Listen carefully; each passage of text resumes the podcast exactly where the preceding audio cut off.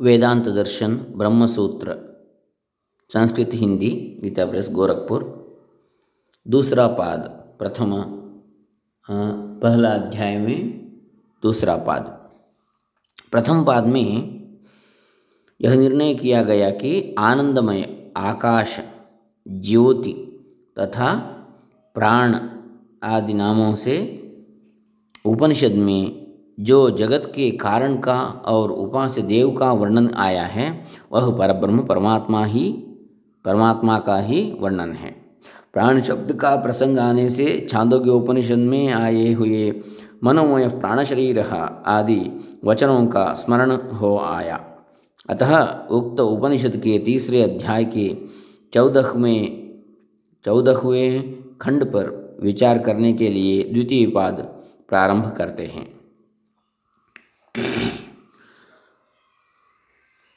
ओम श्री गुरुभ्यो नमः। हरि श्री गणेशाय नमः। डॉक्टर कृष्णमूर्ति शास्त्री, दंबे पुणचा बंटवाड़ तालुक दक्षिण कन्नड़ जिला कर्नाटक, भारत। इस द्वितीय पाद में यह पहला प्रकरण आठ सूत्रों का है। छांदोग्योपनिषद तीन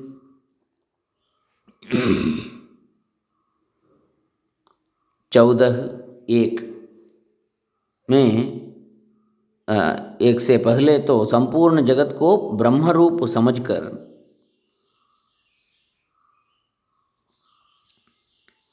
उसकी उपासना करने के लिए कहा गया है। उसके बाद उसके लिए सत्य संकल्प आकाश आत्मा और सर्वकर्मा आदि विशेषण दिए गए हैं, जो कि जीवात्मा के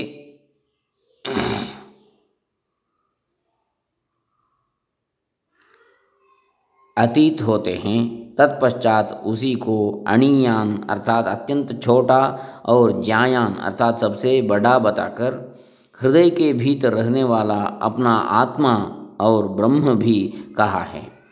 इसलिए यह जिज्ञासा होती है कि उक्त उपास्य देव कौन है? जीवात्मा या परमात्मा अथवा कोई दूसरा ही?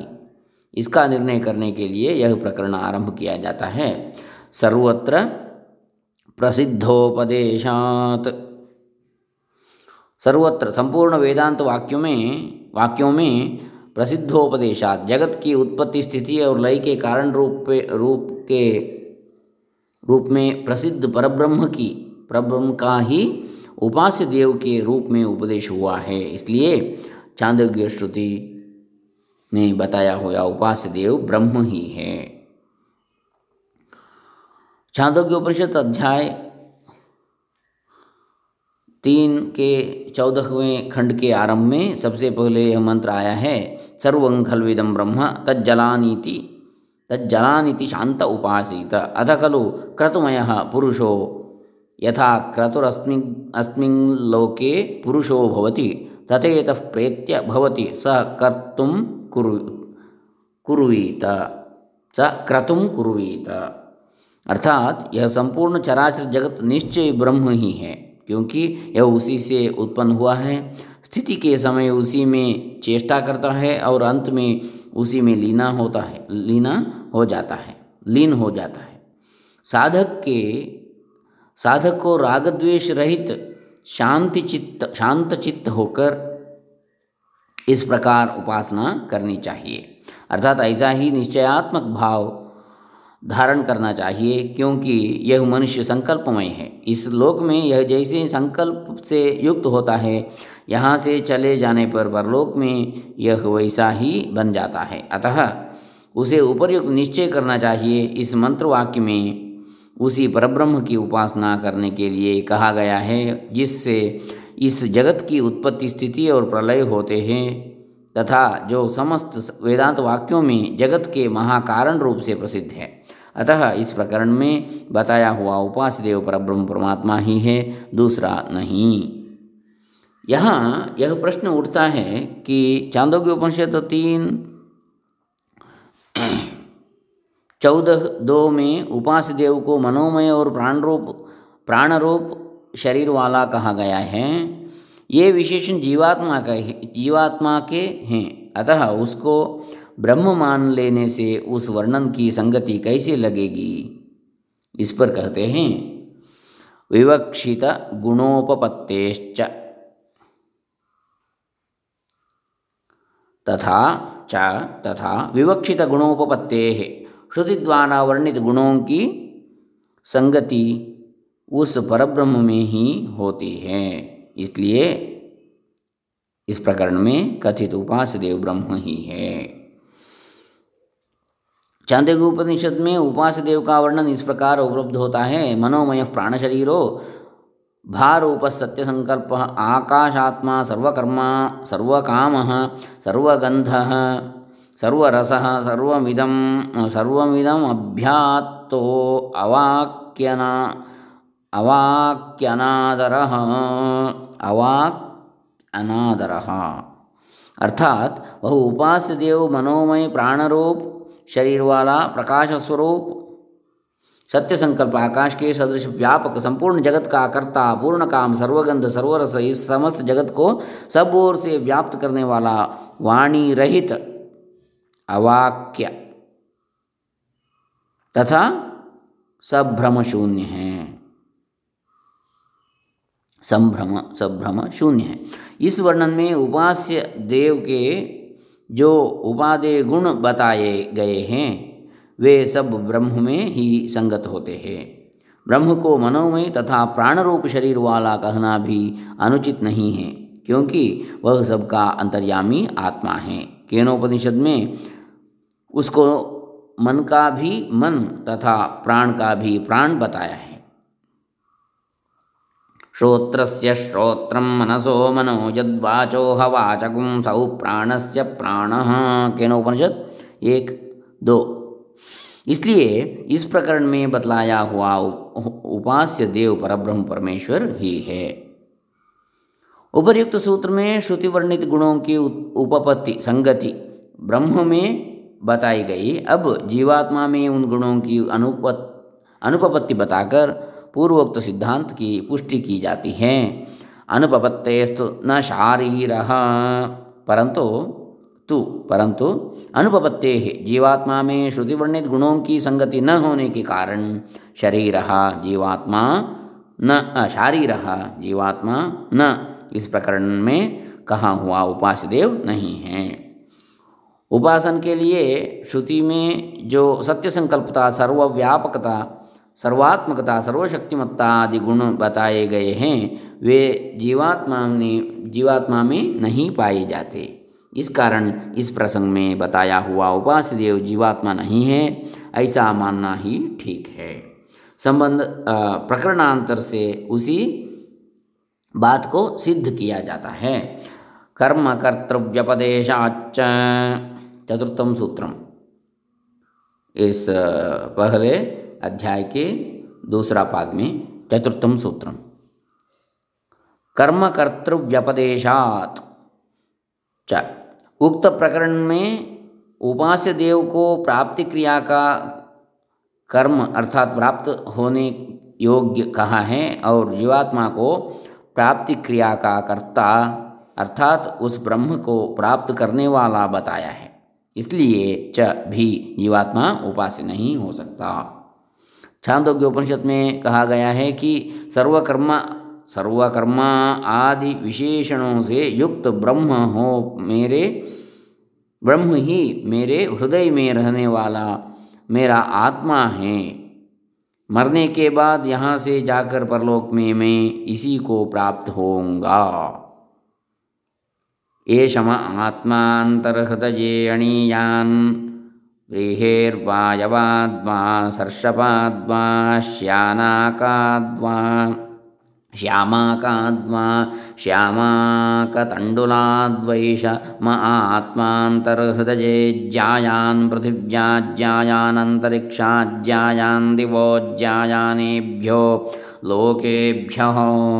इस प्रकार यहाँ पूर्वोक्त उपास्य देव को प्राप्त होने योग्य तथा जीवात्मा को उसे पाने वाला कहा गया है।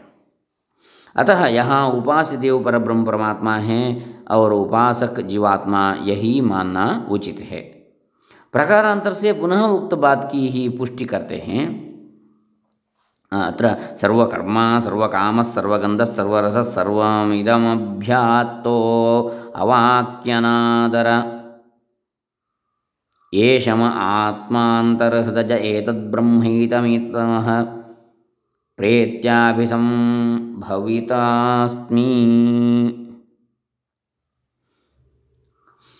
शब्द विशेषात् पंचम सूत्रम शब्द विशेषात उपास्य और उपासक के लिए शब्द का भेद होने के कारण भी यह सिद्ध होता है कि यहाँ उपास देव जीवात्मा नहीं है। चांदोग्य उपनिषद तीन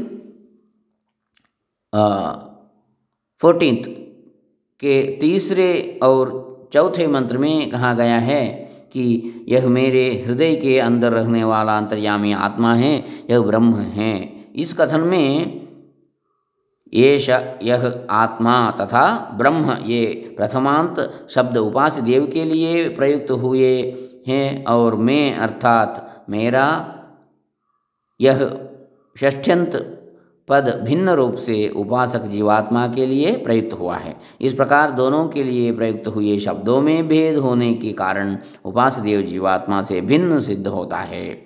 अतः जीवात्मा को उपास देव नहीं माना जा सकता। इसके सिवा स्मृतेश्च। सिक्स्थ सूत्रम। स्मृते स्मृति प्रमाण से च भी उपास्य और उपासक का भेद सिद्ध होता है। श्रीमद् भगवदगीता श्रीमद् भगवदगीता आदि स्मृति ग्रंथ से भी उपास्य और उपासक का भेद सिद्ध होता है। जैसे, मय्येव मनाधत्स्व मयि बुद्धि निवेश निवशिष्यसि मय्येव अत ऊर्ध्वन्न संशय। गीता, ट्वेल्थ चैप्टर एट्थ श्लोक। मुझमें ही मन को लगा और मुझमें ही बुद्धि को लगा, इसके पश्चात तू मुझमें ही निवास कर, करेगा, अर्थात मुझे ही प्राप्त करेगा। इसमें कुछ भी संशय नहीं है। अंतकाले च मामेव स्मरन मुक्त कलेवरम। यह प्रयाति समद्भाव, याति नास्त्यत्र संशय। गीता एट्थ चैप्टर, फिफ्थ श्लोक। और जो पुरुष अंतकाल में मुझको ही स्मरण करता हुआ शरीर को त्याग कर जाता है, वह मेरे रूप, स्वरूप को प्राप्त होता है, इसमें कुछ भी संशय नहीं है। अतः इस प्रसंग के वर्णन में उपास्य देव परब्रह्म परमात्मा ही है। आत्मा या अन्य कोई नहीं। यह मानना ठीक है। चांदोग्य उपनिषद थ्री फोर्टींथ के तीसरे और चौथे मंत्रों में उपास्य देव को हृदय में स्थित एकदेशीय बतलाया है तथा तीसरे मंत्र में उसे सरसों और सवासों सवा से भी छोटा बताया है। इस अवस्था में उसे परब्रह्म कैसे माना जा सकता है? इस पर कहते हैं अर्भकौकस्वात्तव्यपदेशाच नेति चेन्न निचायत्वादेवं व्योमवच्च। सेवेंथ सूत्र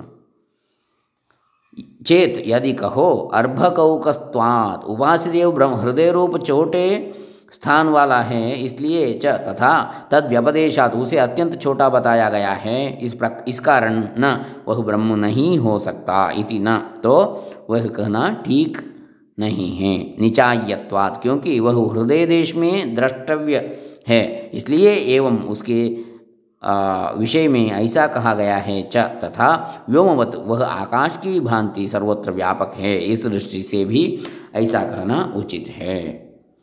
यदि कोई यह शंका करे कि चांदोग्य उपनिषद में के तीसरे और चौथे मंत्र में उपासदेव का स्थान हृदय बताया गया है, जो बहुत छोटा है तथा तीसरे मंत्र में उससे उसे चाँद, जौ सरसों तथा सावां से भी अत्यंत छोटा कहा गया है। इस प्रकार एकदेशीय और अत्यंत लघु बताया जाने के कारण यहाँ उपास्य परब्रह्म नहीं हो सकता, क्योंकि परब्रह्म परमात्मा को सबसे बड़ा, सर्वव्यापी तथा सर्वशक्तिमान बताया गया है तो ऐसा कहना ठीक नहीं है। क्योंकि उक्त मंत्र में जो परब्रह्म परमात्मा को हृदय में स्थिता बताया गया है, वह उसके उपलब्धि स्थान की अपेक्षा से ही, अपेक्षा से है। भाव यह है कि परब्रह्म परमात्मा का स्वरूप आकाश की भांति सूक्ष्म और व्यापक है। अतः वह सर्वत्र है। प्रत्येक प्राणी के हृदय में भी है और उसके बाहर भी।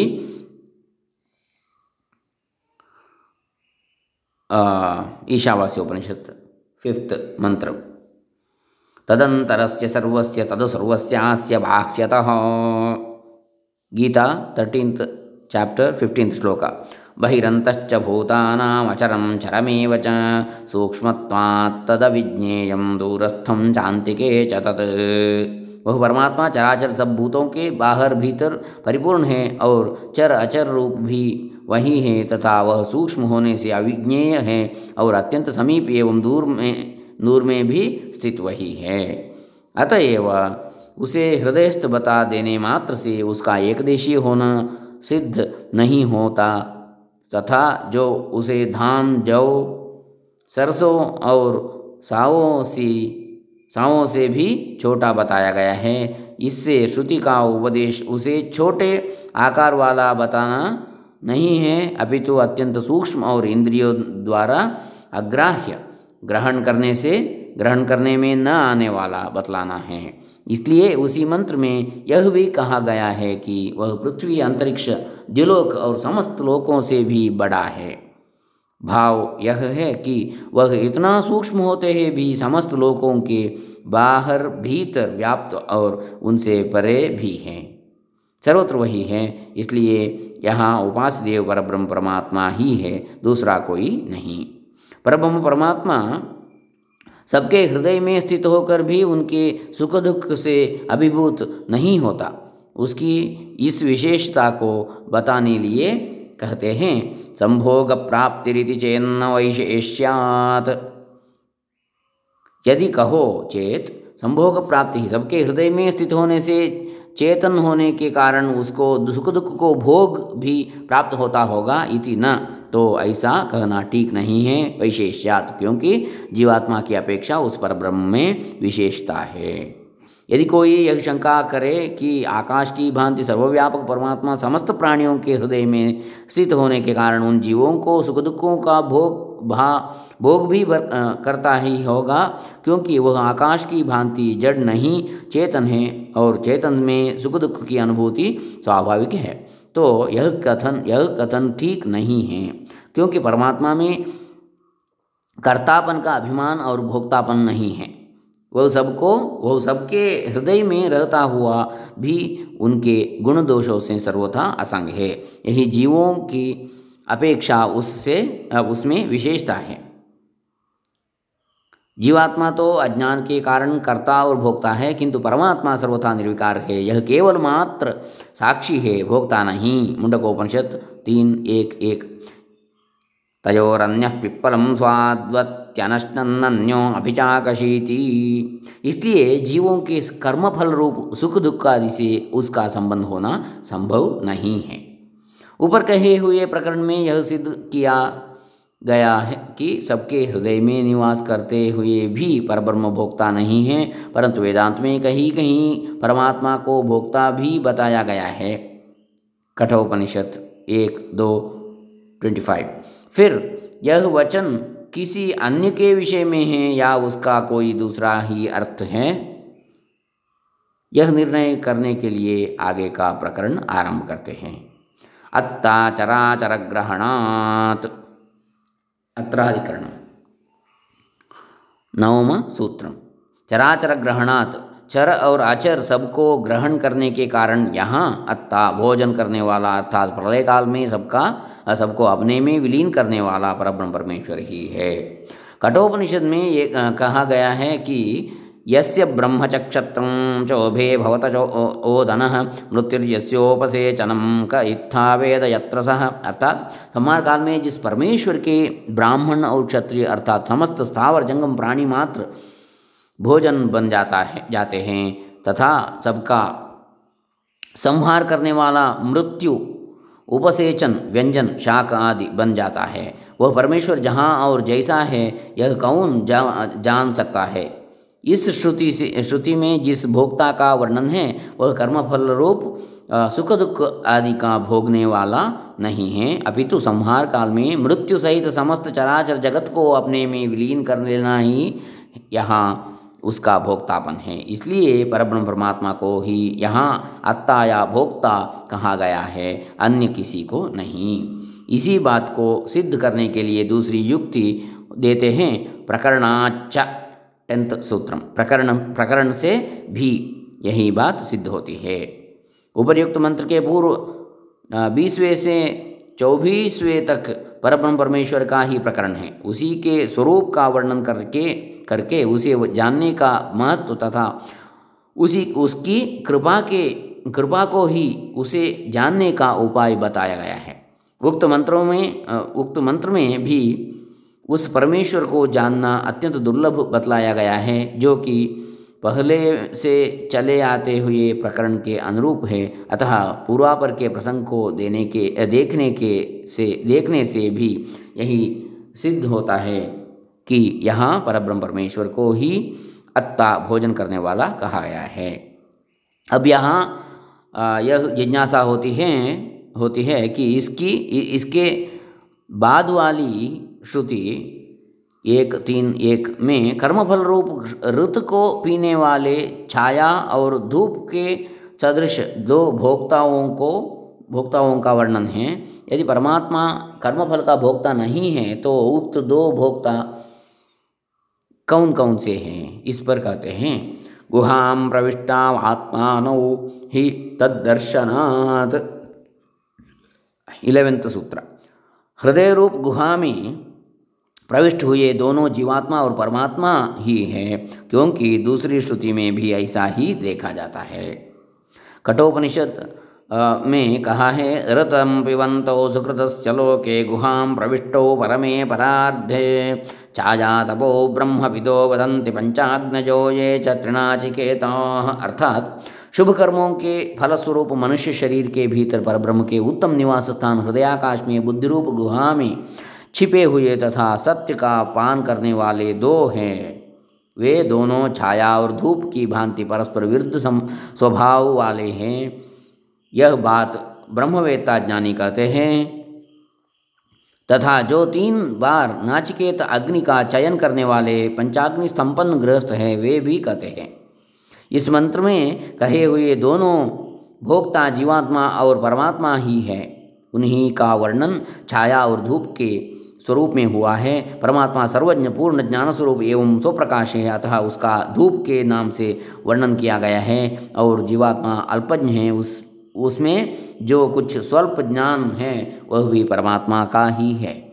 जैसे छाया में जो थोड़ा प्रकाश होता है, वह धूप का ही अंश होता है। इसलिए जीवात्मा को छाया के नाम से कहा गया है। दूसरी श्रुति में भी जीवात्मा और परमात्मा का एक साथ मनुष्य शरीर में प्रविष्ट होना होना इस प्रकार कहा है कहा है। सेयन देवतैक्षत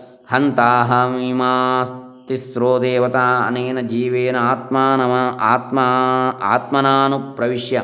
नाम रूपे व्याकरवाणी छांदोग्योपनिषद सिक्स थ्री टू। अर्थात उस देवता परमात्मा ने ईक्षण संकल्प किया कि मैं इस जीवात्मा के सहित इन तेज आदि तीनों देवताओं में, अर्थात इनके कार्यरूप शरीर में प्रविष्ट होकर नाम और रूप को प्रकट करूँ। इससे भी यही सिद्ध होता है कि उपर्युक्त कठोपनिषद के मंत्र में कहे हुए छाया और धूप सदृश दो भोक्ता जीवात्मा और परमात्मा ही है। यहाँ जो जीवात्मा के साथ साथ परमात्मा को सत्य अर्थात श्रेष्ठ कर्मों के फल का भोगने वाला बताया गया है, उसका यह भाव है कि परब्रह्म परमेश्वर ही समस्त देवता आदि के रूप से प्रकारांतर से समस्त यज्ञ और तप रूप शुभ कर्मों के भोगता है। परंतु उनका भोक्तापन सर्वथा निर्दोष है, इसलिए वे भोगते हुए भी अभोक्ता है, ही हैं। भोक्तारं यज्ञतपसां सर्वलोकमहेश्वरं, सुहृदं सर्वभूतानां ज्ञात्वा माँ शान्तिमुच्छति। गीता। अहम ही सर्वज्ञा अहम ही सर्वज्ञानां भोक्ता च प्रभुरेव ऐसा कहता है गीता में।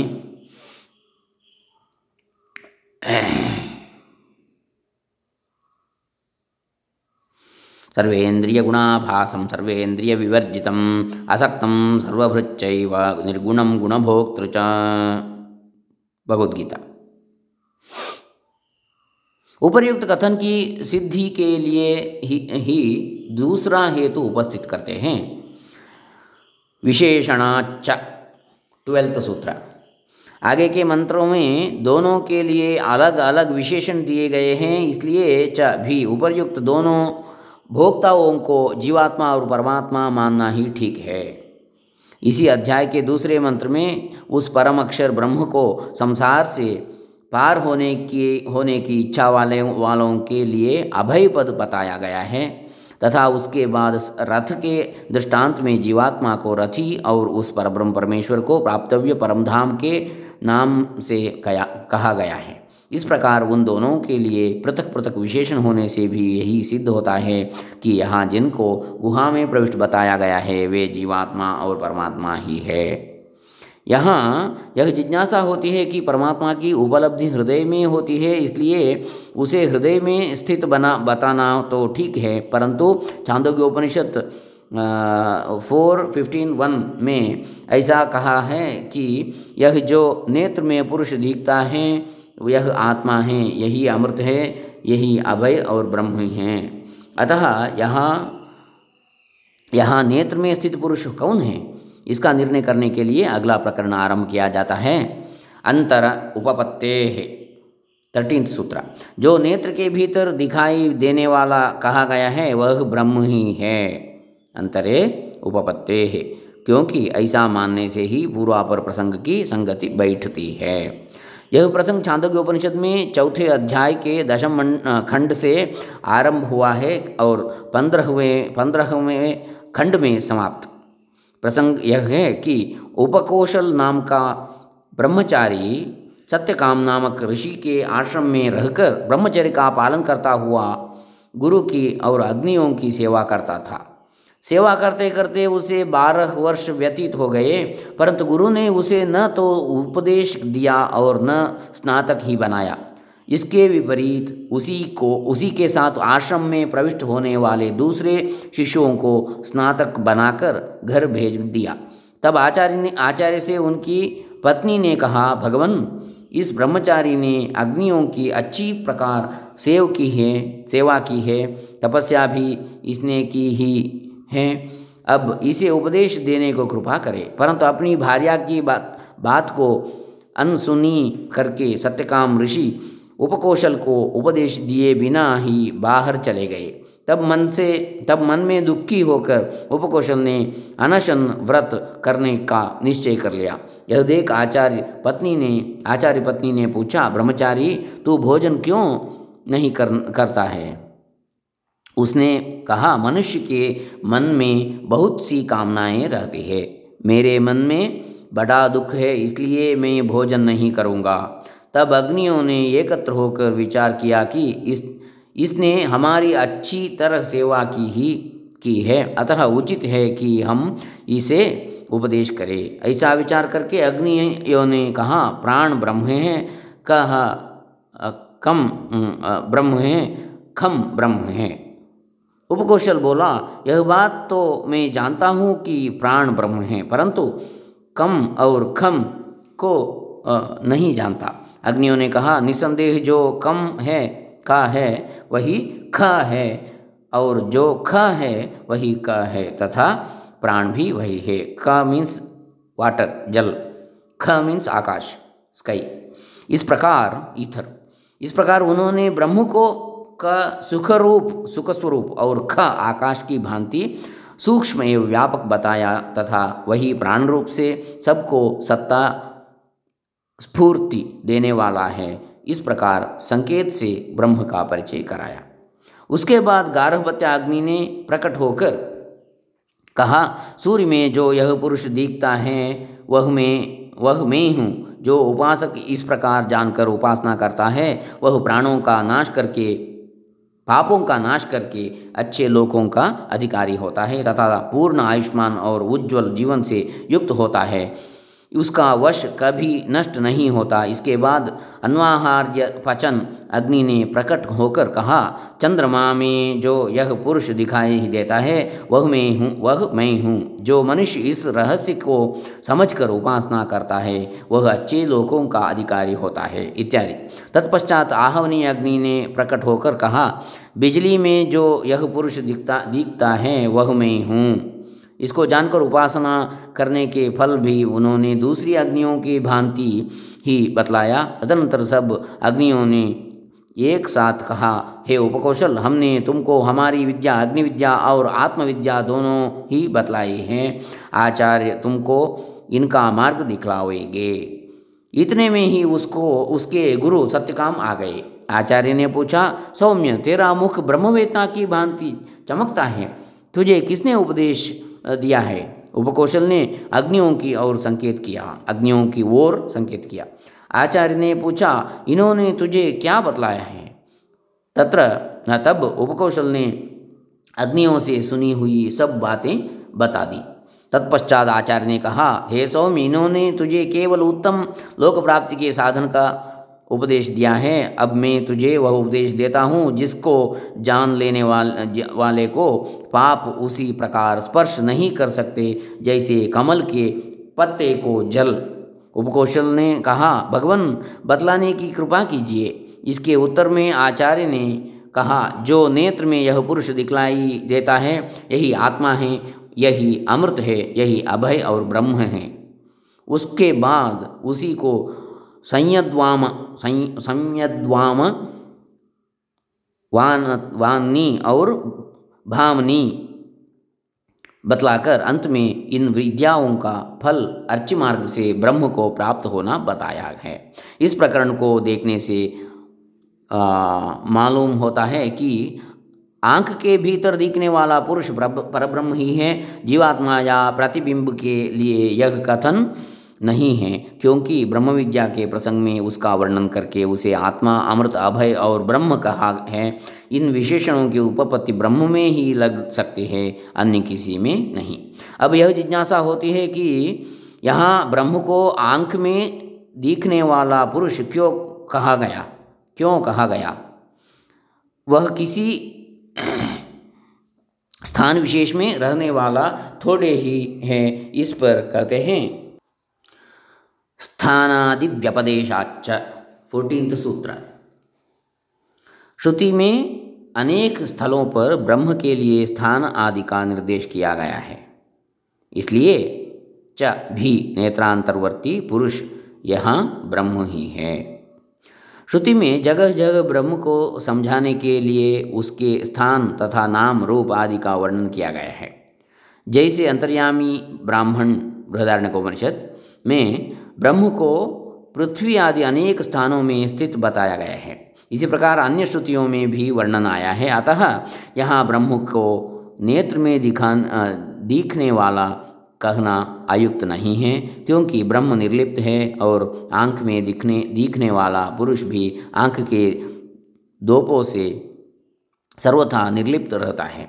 इस समानता को लेकर ब्रह्म का तत्व समझाने के लिए ऐसा कहना उचित ही है। इसीलिए वहाँ यह भी कहा है कि आँख में घी या पानी आदि जो भी वस्तु डाली जाती है, वह आँख की पलकों में ही रहती है।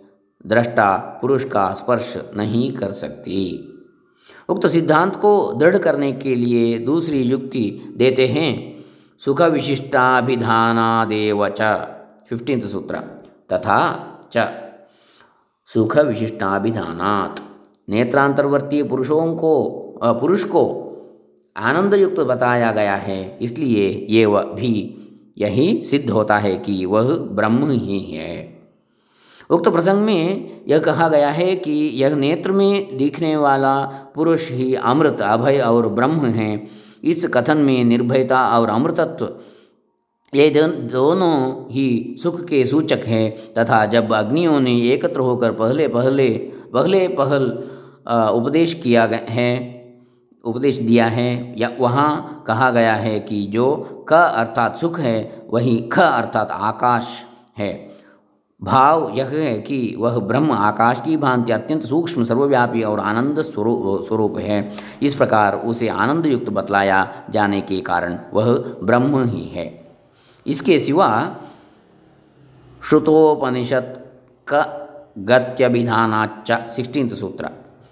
उपनिषद अर्थात रहस्य विज्ञान का श्रवण कर लेने वाले ब्रह्मवेता की जो गति बताई है वहाँ वही गति इस पुरुष को जानने वाले की भी कही गई है। इससे च भी यही ज्ञात होता है कि नेत्र में दिखने वाला पुरुष यहाँ ब्रह्म ही है।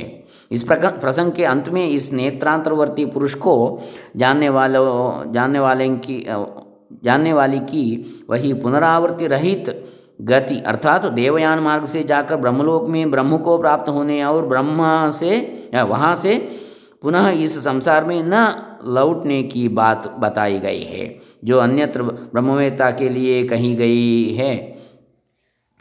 प्रश्नोपनिषद में हम्म, एक दस अथोत्तरेण तपसा ब्रह्मचर्येण श्रद्धया विद्यात्मानमन्विष्यादित्यमभिजयन्ते एतद्वै प्राणानामायतनमेतद् एतदमृतमभयम् अभयमेतत्परायणमेतस्मान्न पुनरावर्तन्त इत्येष निरोधः। किंतु जो तपस्या के साथ ब्रह्मचर्य पूर्वक और श्रद्धा से युक्त होकर अध्यात्म विद्या के द्वारा परमात्मा की खोज करने, करके जीवन सार्थक कर लेते हैं, वे उत्तरायण मार्ग से सूर्यलोक को जीत लेते, प्राप्त कर लेते हैं। यही प्राणों का केंद्र है। यह अमृत और निर्भय पद है। यह परम गति है। इससे पुनः लौट कर नहीं आते। इस प्रकार यह निरोध पुनः, पुनरावृत्ति निवारक है।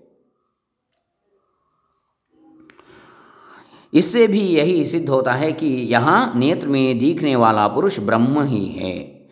यदि इस प्रकरण में नेत्र के भीतर दिखाई देने वाले प्रतिबिंब नेत्रेंद्रिय के अधिष्ठाता देवता अथवा जीवात्मा, इनमें से किसी एक को नेत्रांतरवर्ती पुरुष मान लिया जाए तो क्या आपत्ति है? इस पर कहते हैं सेवनटीन्थ सूत्र, अनवस्थितेतर संभवाच्च नेतर। अन्य किसी की नेत्र में निरंतर स्थिति न होने के कारण च तथा असंभवात। श्रुति में बताए हुए अमृतत्व आदि गुण दूसरे किसी में संभव न होने से इतर ब्रह्म के सिवा दूसरा कोई भी न नेत्रांतर नेत्रांतरवर्ती पुरुष नहीं है। छाया पुरुष या प्रतिबिंब नेत्रियों से नेत्रेंद्रियों में नेत्रेंद्रिय में सदा नहीं रहता। जब कोई पुरुष सा, सामने आता है तब उसका प्रतिबिंब नेत्र में दिखाई जाता है देता है और उसके हटते ही अदृश्य हो जाता है। इंद्रियानुग्राहक देवता की स्थिति भी नेत्र में सदा नहीं रहती। जिस समय वह इंद्रिय अपने विषय को ग्रहण करती है, उसी समय वह उसके अपने विषय को ग्रहण करती है। उसी समय वह उसके सहायक रूप में, रूप से उसमें स्थित माना जाता है। इसी प्रकार जीवात्मा भी मन के द्वारा एक समय किसी एक इंद्रिय के विषय को ग्रहण करता है तो दूसरे समय दूसरी ही इंद्रिय के विषय को। और सुषुप्ति में तो किसी के भी विषय को नहीं ग्रहण करता। अतः निरंतर एक सी स्थिति आँख में न रहने के कारण इन तीनों में से किसी को नेत्रांतरवर्ती पुरुष नहीं कहा जा सकता। इसके सिवा नेत्र में दिखाई देने वाले पुरुष के जो अमृतत्व और निर्भयता आदि गुण श्रुति ने बताए हैं, वे ब्रह्म के अतिरिक्त और किसी में संभव नहीं है। इस कारण भी उपर्युक्त तीनों में से किसी को नेत्रांतरवर्ती पुरुष नहीं माना जा सकता। इसलिए परब्रह्म परमेश्वर को ही यहाँ नेत्र में दिखाई देने वाला पुरुष कहा गया है, यही मानना ठीक है। पूर्व प्रकरण में यह बात बताई गई है कि श्रुति में जगह जगह ब्रह्म के लिए भिन्न भिन्न स्थान आदि का निर्देश किया गया है। अब पुनः अधिदेव अधिभूत आदि में उस ब्रह्म की व्याप्ति बतलाकर उसी बात का समर्थन करने के लिए आगे का प्रकरण आरंभ किया जाता है। अंतर्याम्य अधिदेवादिशु तद्धर्म व्यपदेशात एटीनथ सूत्र। अब अगले खंड में अगले आ, कल देखूँगा हरे राम लोका समस्ता सुखिनो भवन्तु सर्वे जना सुखिनो भवन्तु ब्रह्मार्पण ब्रह्मार्पणमस्तु शंकरार्पितमस्तु ओम तत्सत्